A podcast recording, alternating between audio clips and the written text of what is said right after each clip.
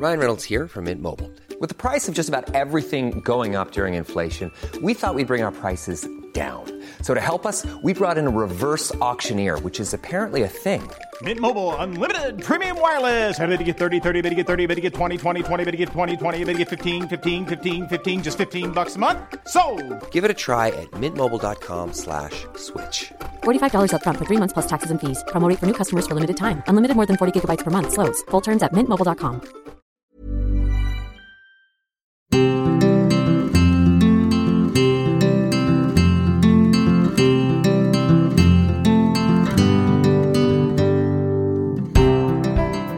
Hello, I'm Alex McLaren. I'm an actor and I've worked as a communications coach since 2002. Now, so much business is being conducted remotely. The ways in which we talk, present, build relationships, and connect is changing.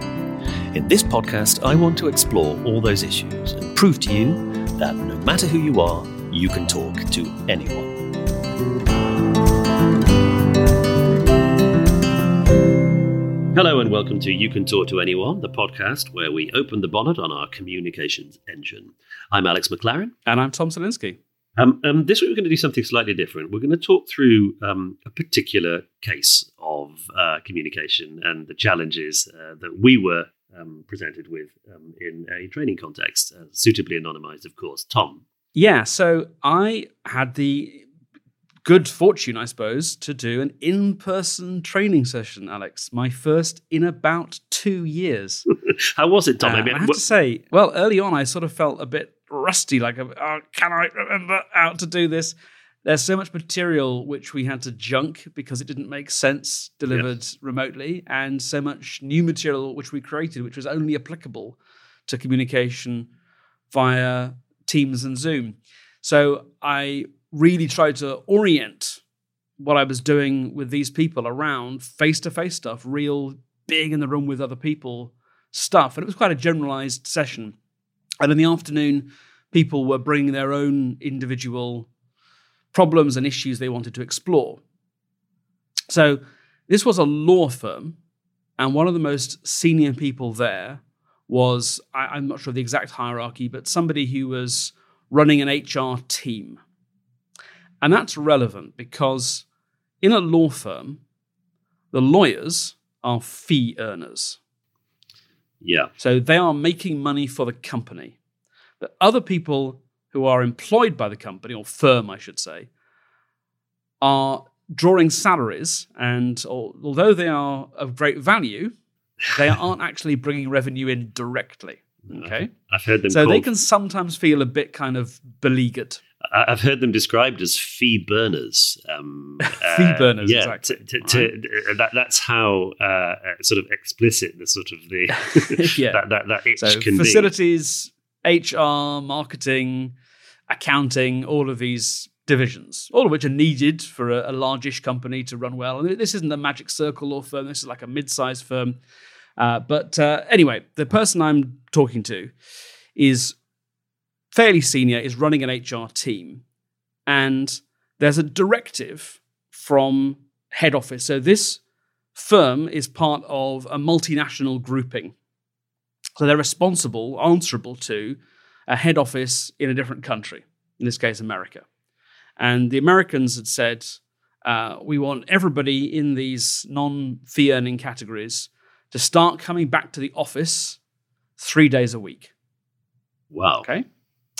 So, knowing nothing else, I'm going to kind of drip feed information Yeah. to you, Alex. Knowing nothing else about the situation, what advice would you give to the person I'm talking to who has to break this news to a team that's only been working from home for about 18 months now? Okay, um, I think the, so. This is it's interesting uh, thing to do because they're basically saying there's going to be a global rule, despite the fact that the there've been very different responses to the the, the challenge of coronavirus in different countries.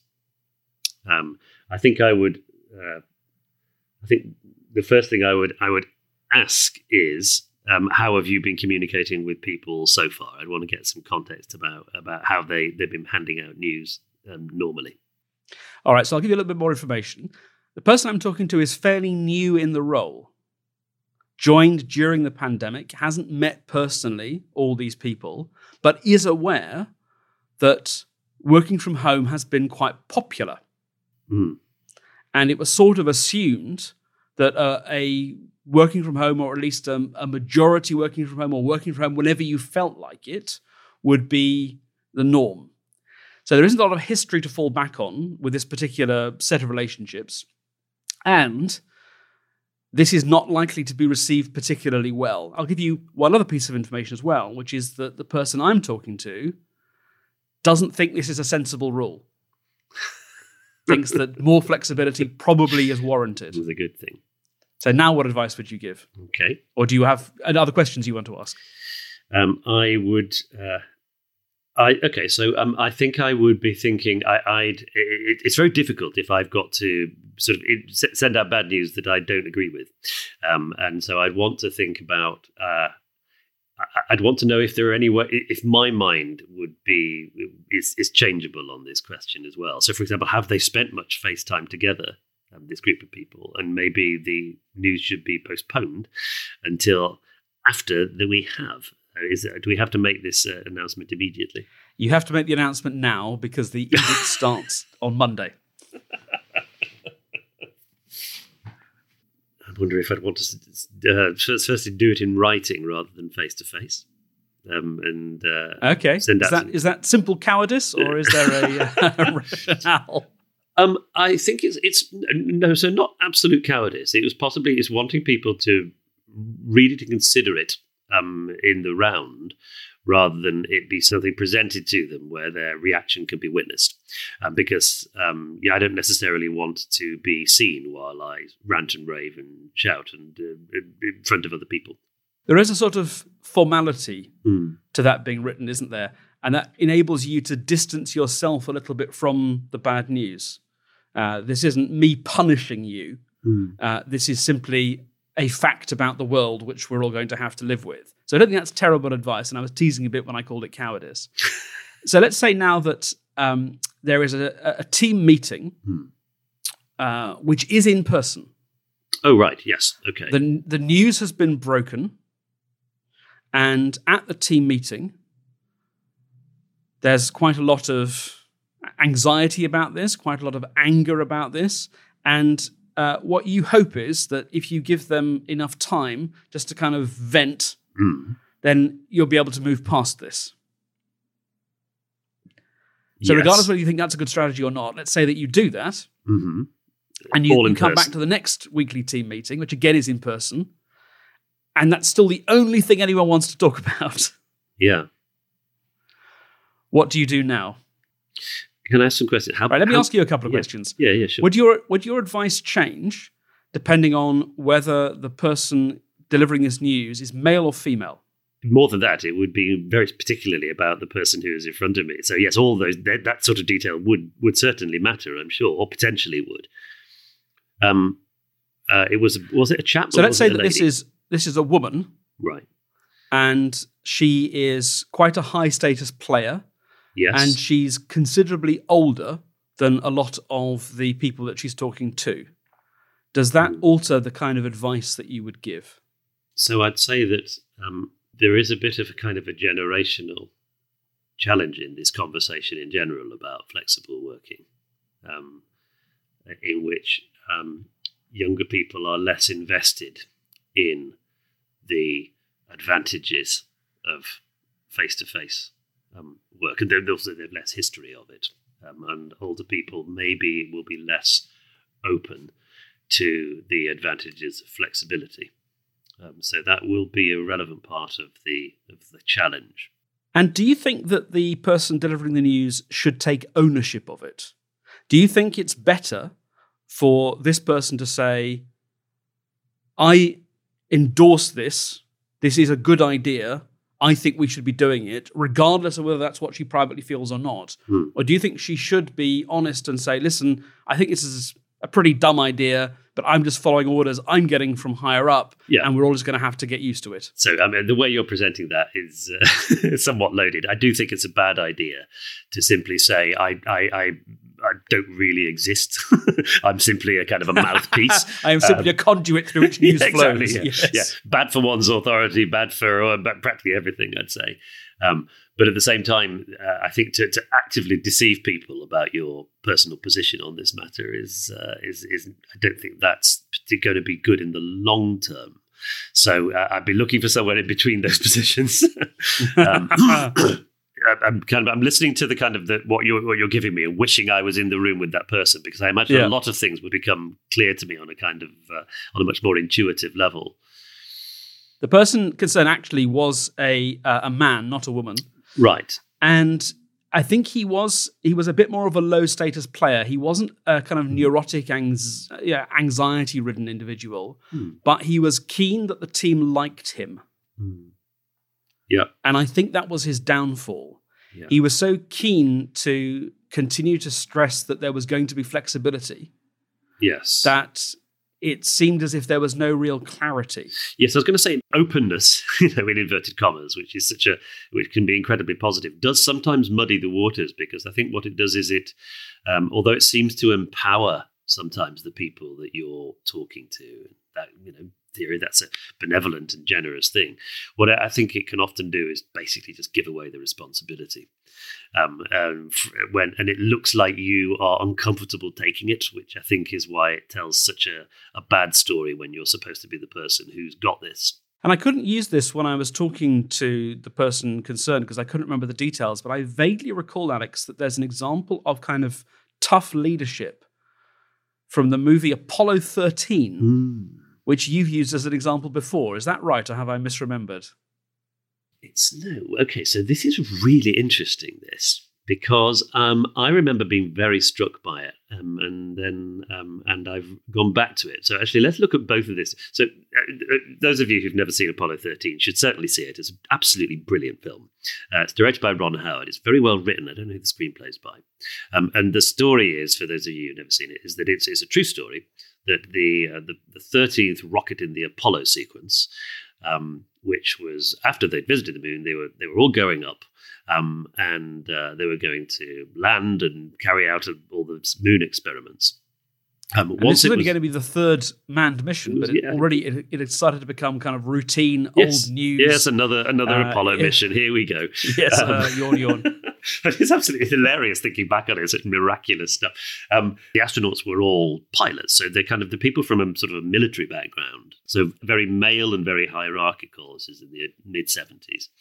Um, now, one of the key problems is that there's a three man crew, um, and prior to their heading off to the moon, there's an issue in that uh, one of the, the members of the crew, um, somebody in his family gets measles.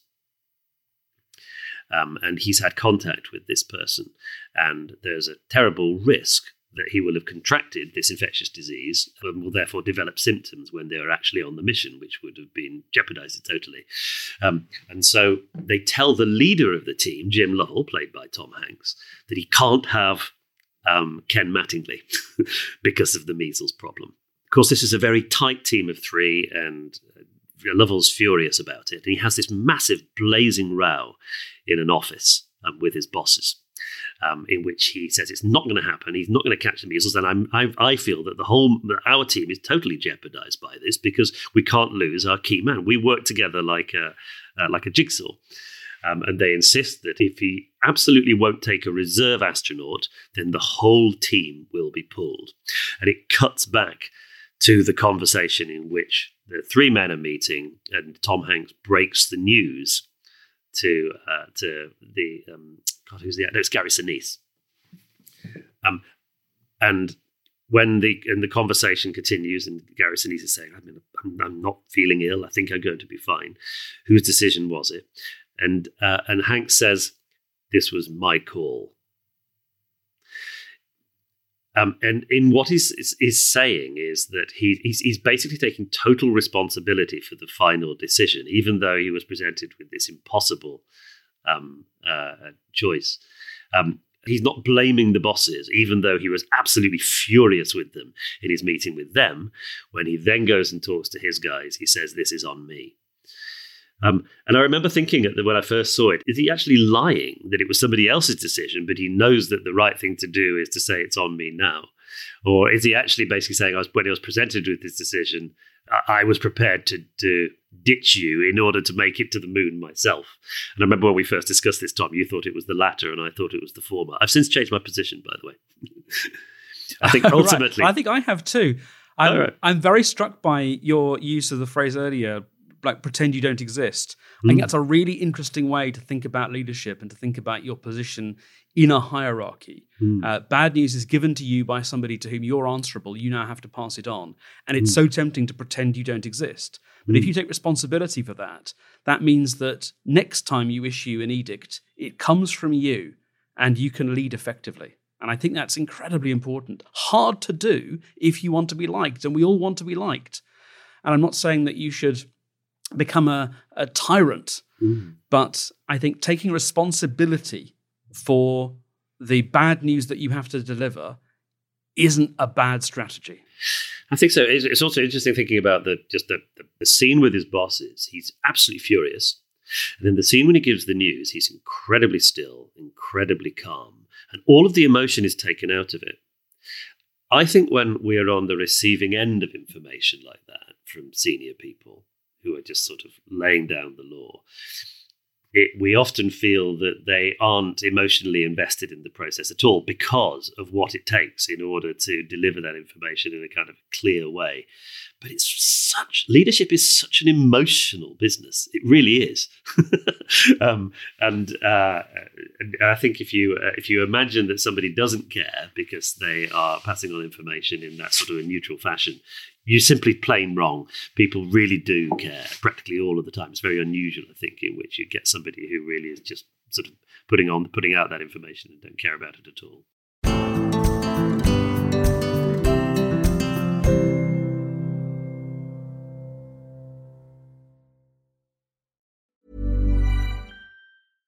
Hiring for your small business? If you're not looking for professionals on LinkedIn, you're looking in the wrong place. That's like looking for your car keys in a fish tank.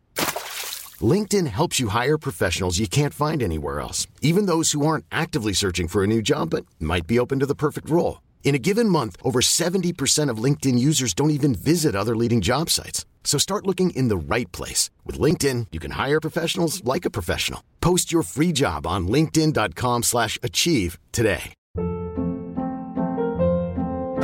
Hold up. What was that? Boring. No flavor. That was as bad as those leftovers you ate all week. Keke Palmer here, and it's time to say hello to something fresh and guilt-free. Hello Fresh. Jazz up dinner with pecan-crusted chicken or garlic butter shrimp scampi. Now that's music to my mouth. Hello Fresh. Let's get this dinner party started. Discover all the delicious possibilities at hellofresh.com.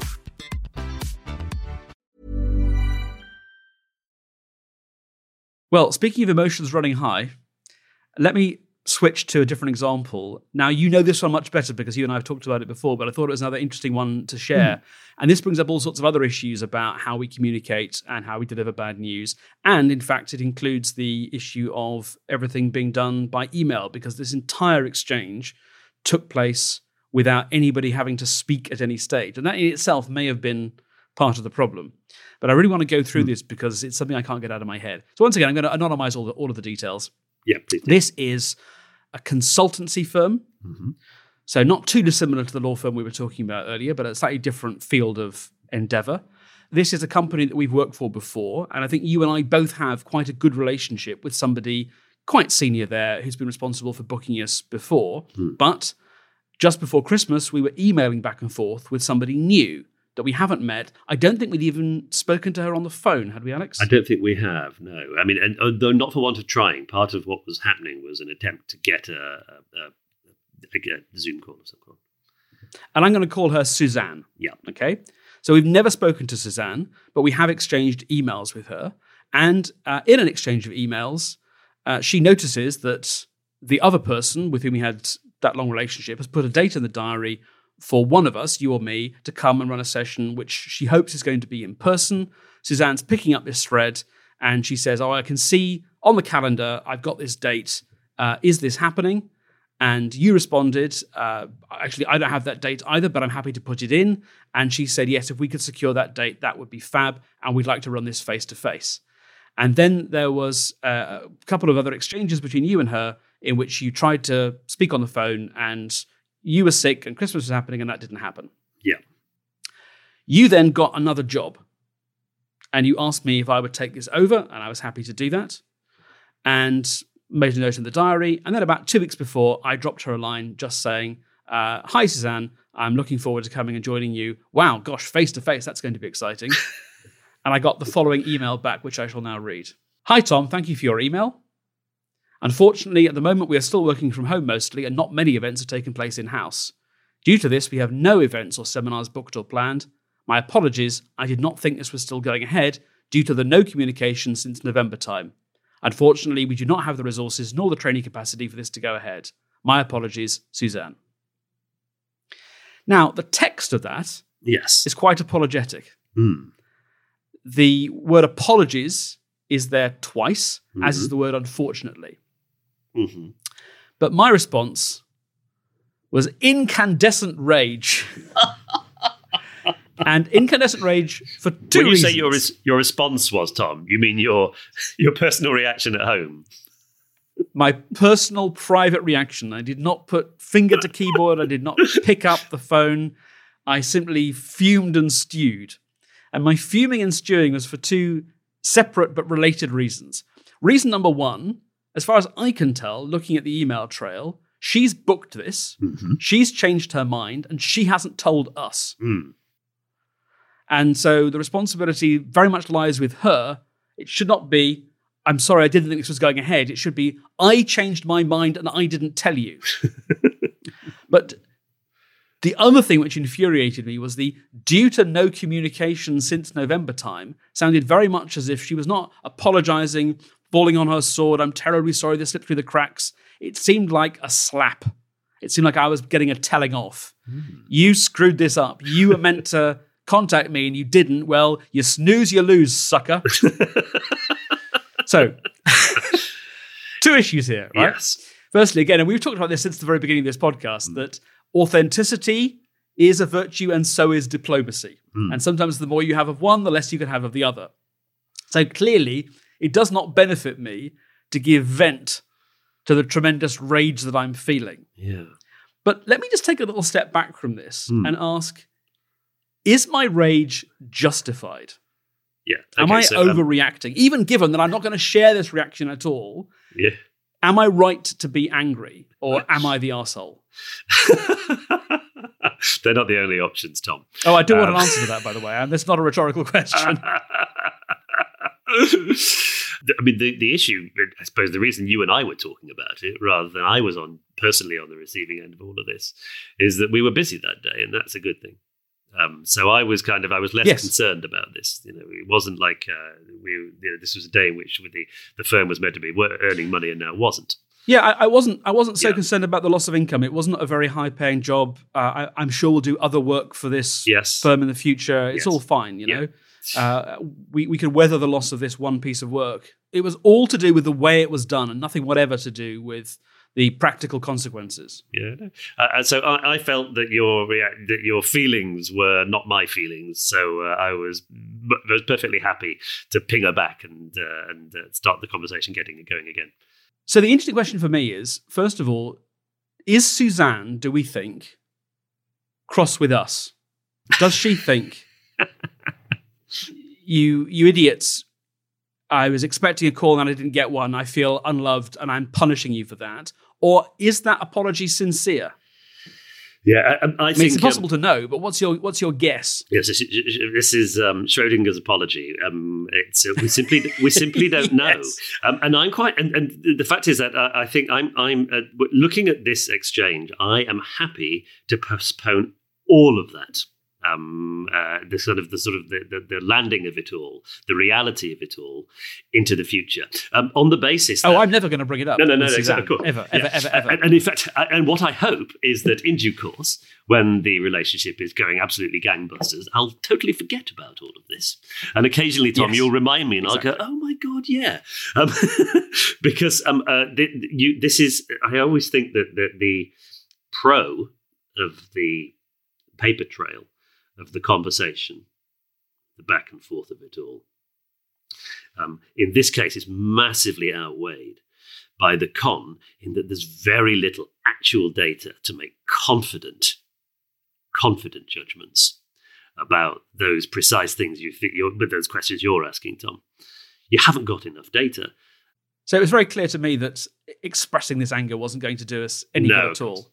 Yeah, and uh, e- either she was cross with us and would get crosser, or she wasn't cross at all and would have no clue where this irritation on my part was coming from. But equally, there would be absolutely no benefit to inviting her to scroll down the email chain or copying and pasting her own words in which she explicitly books us and proving to her that she's in the wrong. Do you remember uh, talking to a sales yeah. team with me? Uh, this is a few years ago now. This is all pre-pandemic, in which they'd essentially been taught by somebody to almost like a, a barrister in a court of law use someone's own words against them and trap them into a contradiction yes. and prove to them yes. that they'd agreed to make some kind of purchase. And yes, I thought, I, I, can't imagine anyone no. feeling well disposed to the person who forensically exposes their contradictions. Yes. No. Why on earth would you buy anything this person is selling ever again? Well, so that tell, was in my mind as well. You know, yes, but um, and of course, I mean, it seems so self-evident that. I mean, I remember I'm, I'm, always trying to work out when somebody's doing something which is obviously catastrophically a bad idea, or or producing at least an extremely negative outcome.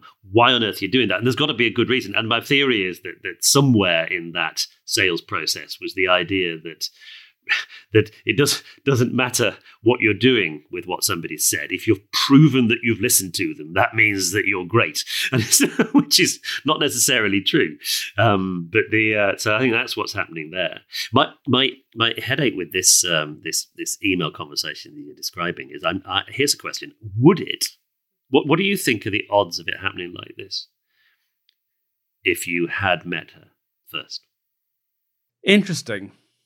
I think if we had talked about this session rather than exchanged emails, I think it's much less likely to have gone down like this. My suspicion, thinking about it now, this is sort of two weeks ago now, is uh, she said, I'd like to secure this date. Imagine that uh, an extra step was needed before it actually was secured, didn't put it in her diary, and therefore, as far as she's concerned now, weeks later, it simply doesn't exist. Yeah and she doesn't just have the doesn't have the time or the inclination to go scrolling back through old emails to try and find out who said what to who when. So I don't think there is any any malice concerned, and I suspect as well that she probably didn't mean her email to sound quite as chastising mm. as I took it to be. Yeah.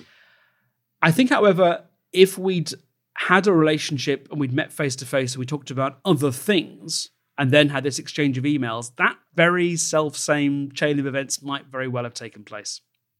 Yeah, I think it might have felt different, or you'd have you'd have had you'd I think you might have had different, uh, just just different different human context. Like for example, I mean, do you know? What, I don't know what. She, do you know what she looks like?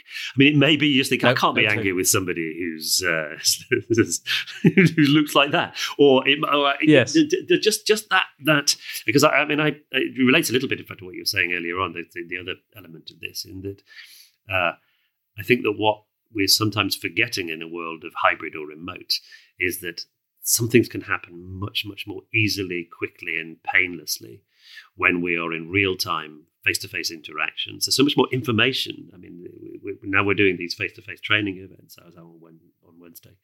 The uh, there's just so much. You chose not to pick up the phone to her. Why was that?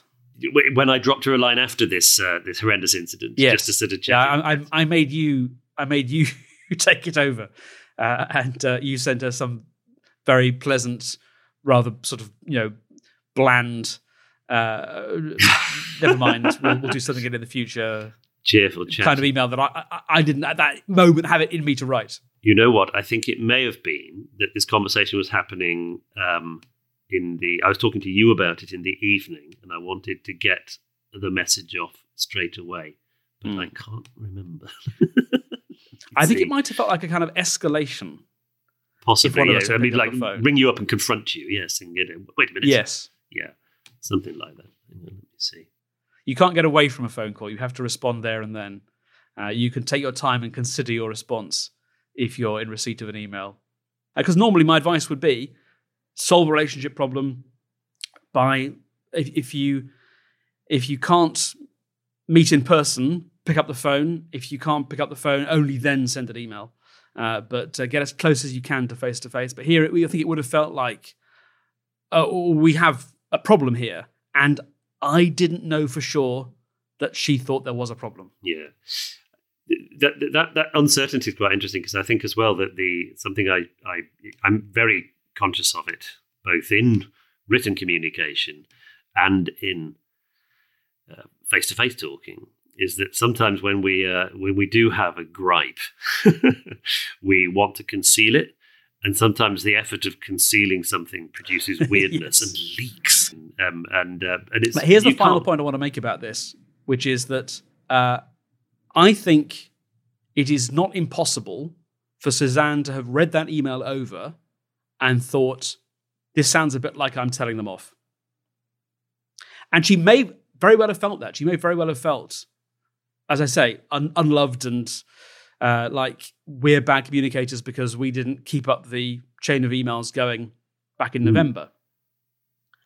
But I think if I was coaching Suzanne, Mm, I would have advised her to fall on her sword mm. take the hit and take full responsibility for the screw up herself, regardless of whether she thought it was her fault or not, because that preserves the relationship. yeah And I think the thing that's stuck in my craw here is that email demonstrates she has no interest in preserving the relationship. She doesn't care whether we feel warmly towards her or not. And that is unfortunate.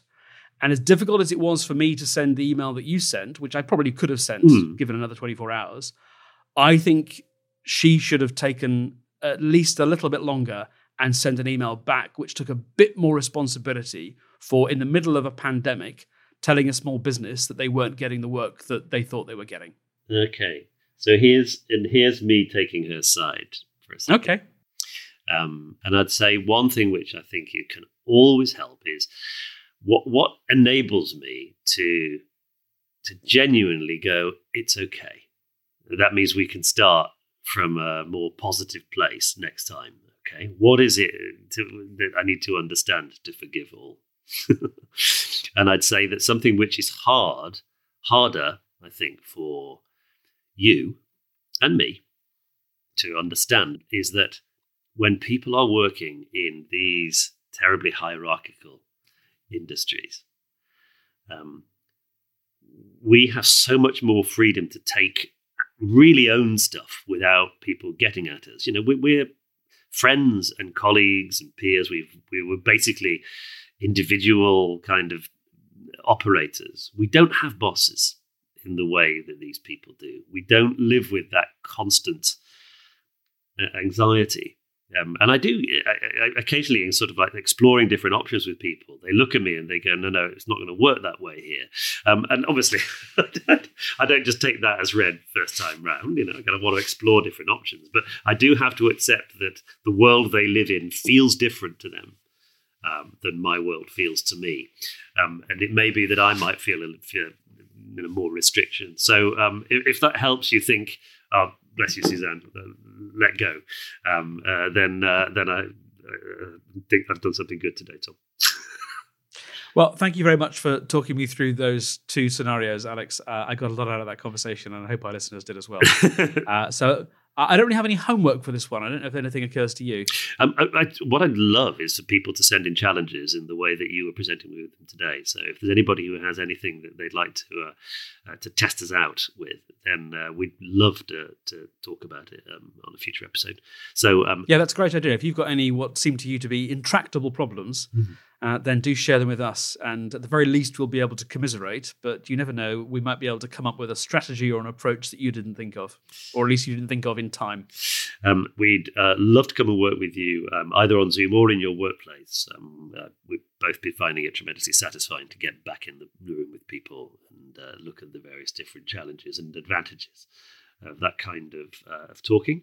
Um, so please drop us a line at um, alex at the hyphen spontaneity hyphen shop.com, or you can call the office on 020 7788 4080. And we're also on Twitter. You can contact me at Tom Salinsky. Or you can contact us at, at spontaneity shop, um, and uh, we can get the Twitter conversation going as well. Thanks for joining us. Um, and please uh, do check our back catalogue of episodes and, uh, and subscribe for future ones. Oh yes, and uh, if you uh, if you like what you hear, why not leave us a review on iTunes or your podcasting software of choice? Thanks for joining us. I'm Alex McLaren. And I'm Tom Salinsky. Thanks and goodbye. You have been listening to You Can Talk to Anyone with Alex McLaren and Tom Salinsky. The producer for The Spontaneity Shop was Tom Salinsky. You Can Talk to Anyone is distributed exclusively by ACAST.